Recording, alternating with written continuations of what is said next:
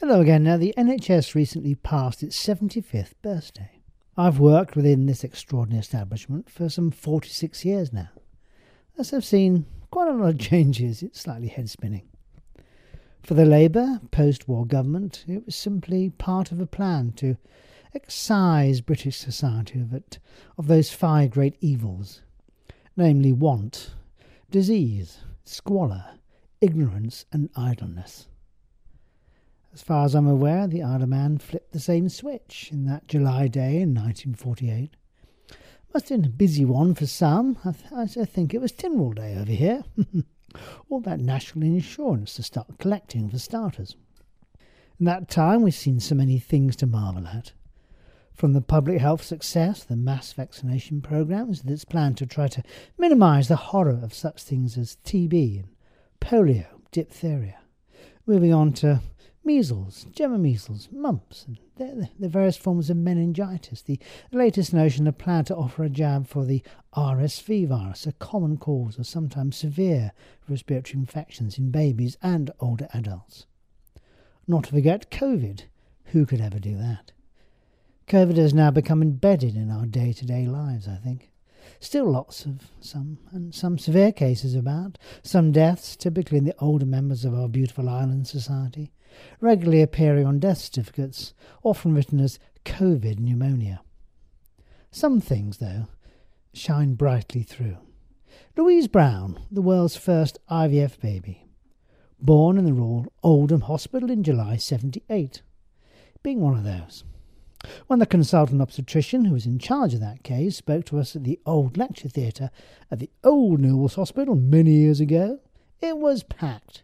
The one and only Mr. Patrick Steptoe was there, and we all just sat there gazing at him in awe.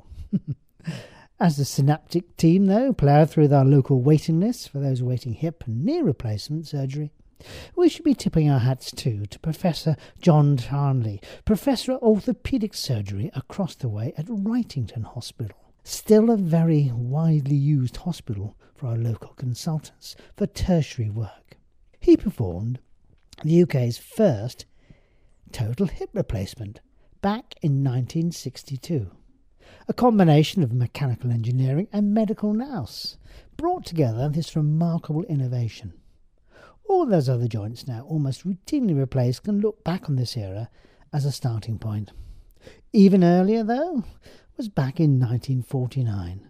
Sir Harold Ridley, a London eye surgeon, performed the first lens implantation, X removing a cataract from a patient.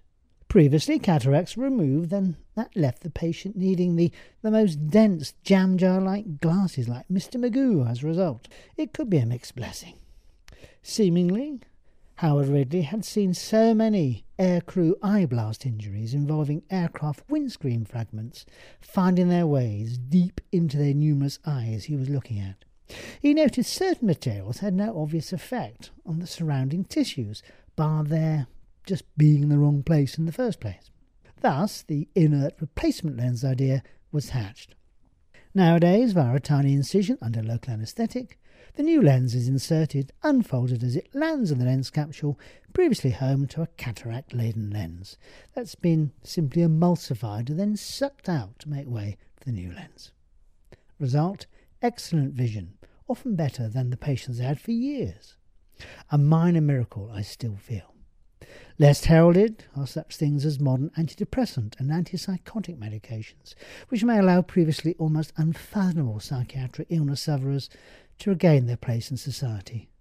Such things as the first versions of the Mental Health Act in the UK, then bringing mental health illness back into the light, as the numerous asylums were gradually closed down. Locally, of course, Ballamona Hospital played a huge role in the care of such souls. The change in the care of our patients who are struck down with a heart attack or even a, well, a stroke has similarly been transformed. Indeed, just recently, a new development allows for rapid transfer of such patients across to the Round Liverpool Heart and Chest Hospital for immediate coronary repair work, be it a PCI, a percutaneous intervention, or surgery itself. I've seen the results of this new regime just this very week within our surgery walls. The patient having literally having his broken, stopped beating heart only restarted from him lying slumped on the pavement, but fixed, as one of his nine lives was given back, no doubt, in return. Simply astonishing teamwork from all those involved. On this topic, it's never too late to, of course, hone your CPR, cardiopulmonary resuscitation skills. Never too late. As the population ages, though, bits of course start to malfunction in so many ways throughout so many systems in our bodies. This then will be our challenge in the coming years. Balancing reasonable demand and expectation versus what we can reasonably able to offer in return. Some modern therapies are simply extraordinarily expensive, while post COVID, and no doubt slightly post Brexit, many medications, day to day items, have become either a lot harder to come by or just a lot more expensive.